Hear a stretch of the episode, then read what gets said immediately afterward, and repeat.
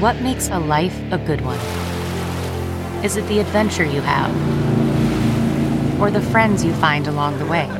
Maybe it's pursuing your passion while striving to protect, defend, and save what you believe in every single day. So, what makes a life a good one? In the Coast Guard, we think it's all of the above and more, but you'll have to find out for yourself. Visit gocoastguard.com to learn more.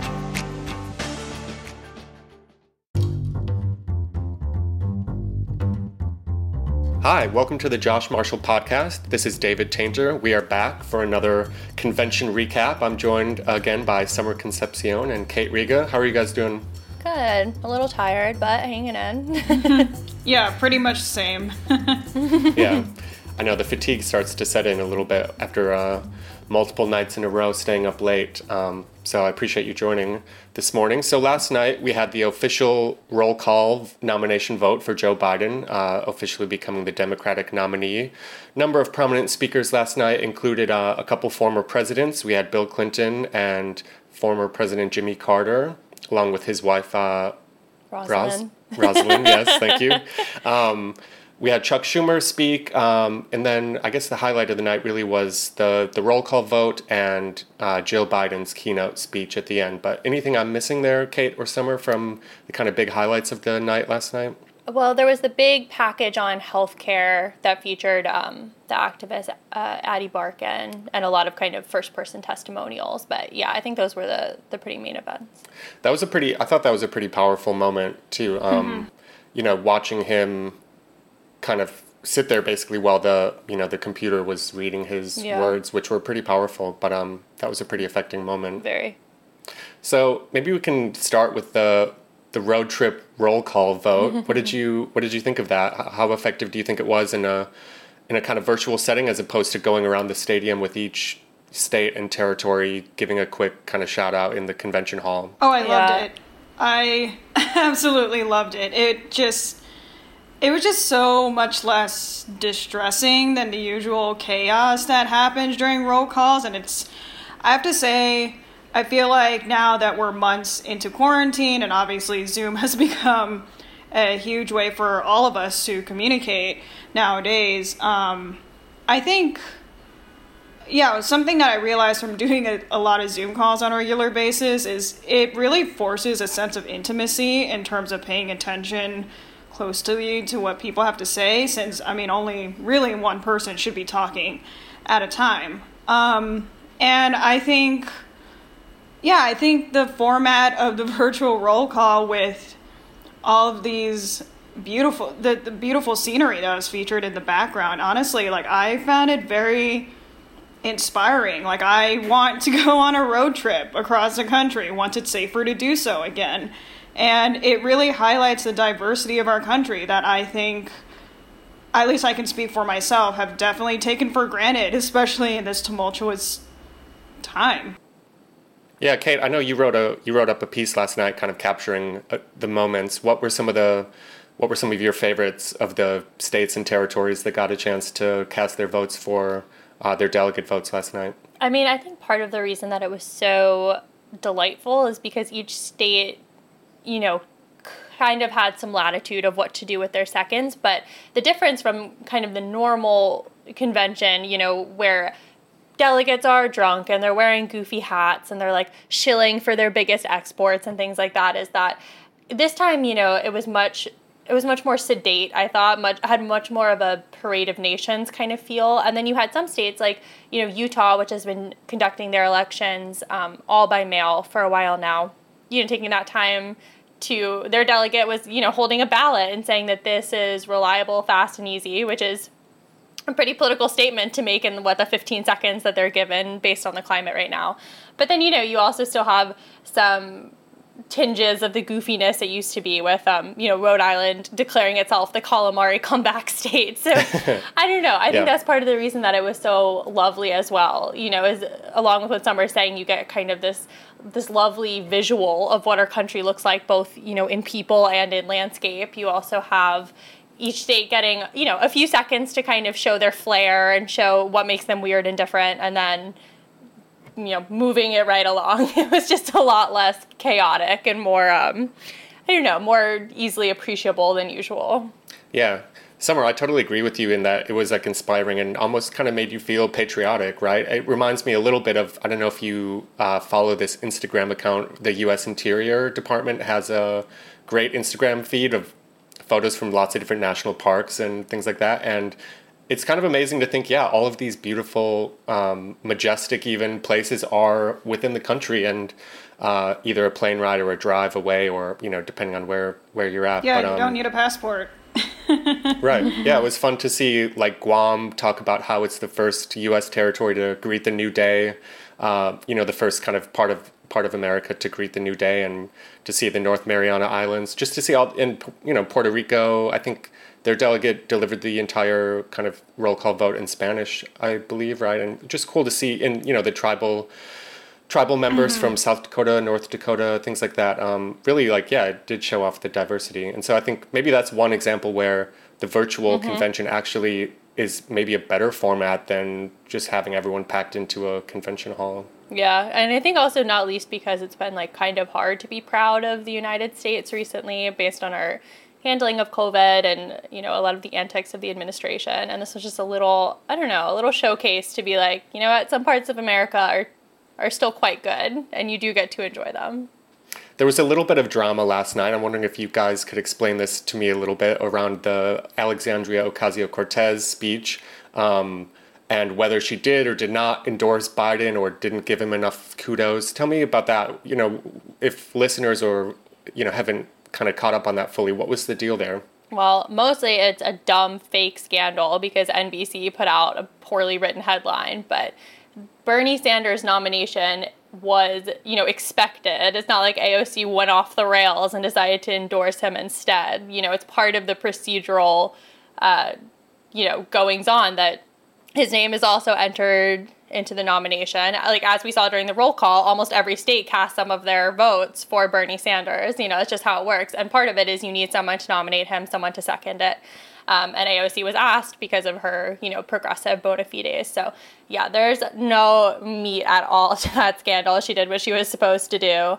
Um, and to some degree, I think this is just a side effect of everything AOC does must make news or must be turned into a, a, scandal in some way. And this is just the current dumbest incarnation of that. Yeah, I also want to add that she has publicly stated that she will indeed cast a vote for Biden in the November election. She has reiterated that. And I think she even reiterated that last night, actually after yep. um, backlash ensued over that very, very fake scandal, like Kate was saying. yeah, yeah, yeah. All right, well, let's turn to uh, Jill Biden's keynote speech. She was the headliner. She delivered her speech in a elementary school in Delaware. Um, I guess her old classroom, mm-hmm. maybe is that right? So, right. what did you what did you make of her speech and and her message last night? Um, I thought the speaking from the empty classroom was pretty wise from a PR standpoint. Um, you know, because obviously pretty much every parent of young children right now has no idea what the fall is going to look like. So I think that was um, a good choice. And I don't know, I thought that I found the, the lead in to be very moving to kind of give us a rundown of, you know, Biden's kind of tragic history, which we know a lot about, but, you know, it's kind of new to hear about Jill's part in that. Um, and I thought the way they segued in from the she she brought us back together. She repaired this broken family after uh, a car crash killed Joe's husband and child, and then segueing that into, and that's how we're going to fix a broken America, you know, with love and understanding. I, that very much worked for me. Mm-hmm. Yeah, I fully agree with Kate's assessment. Um, I just, what really stood out to me in Jill's segment and her closing speech was that it I think it, she really just touched on the overarching theme of the DNC so far, which is, well, Joe Biden's human. The Bidens in general are human. They have empathy. They have faced a tremendous amount of grief. Um, and they can empathize with the amount of loss that we're all experiencing in the COVID pandemic. Um, Yeah, because that just really, I think so far in these past two days, that's what's really stood out to me in terms of the overall messaging of the DNC. And I agree too that even Jill Biden delivering her speech from a classroom that she taught in, it, yeah, like in a way, it's like a subtle way of expressing. Um, she understands the concerns with reopening schools and Trump's obviously urgency to do so, and she fully understands the concerns that parents are having, and I think that speaks to so many people throughout the country. Right. Yeah, I thought the um in the in the video montage that led up to Jill Biden's speech when Joe Biden was saying we had a mommy and a mom and mm. you know mommy died and then Jill is the you know mom to the boys now basically I thought that was sweet and um yeah. just kind of yeah captured the, a human moment for sure. Mm-hmm. So all right, well let's uh, let's wrap things up with uh, a little bit of a I don't know a new segment or uh, round table kind of thing. Uh, Roses and Thorns from last night. So, uh, Summer and Kate, what were the kind of highlights for you, and what was something that you felt was maybe a miss or didn't quite land? Um, so the highlight for me, uh, alongside the roll call, which I think I loved, everyone loved, but a moment I really liked was um, when Jacquelyn Brittany, who was the elevator operator for Biden when he was going to meet with the New York Times um, editorial board when they were vetting for who they were going to endorse, um, she had a viral moment then where the cameras kind of caught her blurting out, you know, I love you to Biden when she got on. Um, and it kind of set up this microcosm of the dichotomy that was already happening where you know the times didn't endorse biden and that kind of became a stand-in for the the blue check you know twitter media elite didn't like biden didn't understand his appeal whereas the more kind of normal quote unquote like just kind of less online less plugged in Americans seemed to have really liked him. And, you know, and that's how we saw things play out. But that became that moment where the uh, editorial board didn't care about him, but you know your working class elevator operator loves him. Um, and then she was the first one to enter his name into the nomination um, at the convention, and I thought she was. Yeah, I thought she did like a extremely good job for a very high pressure speaking gig, but I just think that story is really good. I I really like that they used her for this part. Um, and I think it was also a very savvy way to kind of wrap in that part of Joe's appeal and that kind of like, see, we told you, normal Americans do like Joe, even if Twitter doesn't, kind of thing. Um, so that was a highlight for me. And then probably my least favorite bit, um, I put this in the blog and we were kind of talking about it just now offline, but um, the the format of the speeches, you know, I think is better for some than for others, the absence of the crowd. Um, and as I wrote last night, you know, for someone like Michelle Obama, who's good at intimate person to person speeches, it worked very well. But, you know, for someone um, like Bill Clinton, who's kind of famous for feeding off the audience and playing with them and kind of being folksy and jokey and long winded, you know, the video address just doesn't suit those talents. And I think his address was like perfectly fine, you know, but it isn't an area where the virtual convention doesn't work as well for everyone. And I think he's one of the speakers whose performance suffered because of that. Yeah, I liked your detail from your college days when one of his speechwriters came and kind of shared a little bit of behind the scenes. Yeah, uh, the tips and tricks. Yeah, exactly. Um, all right, Summer, what about you? Yeah, I mean, hands down, my favorite was the virtual roll call.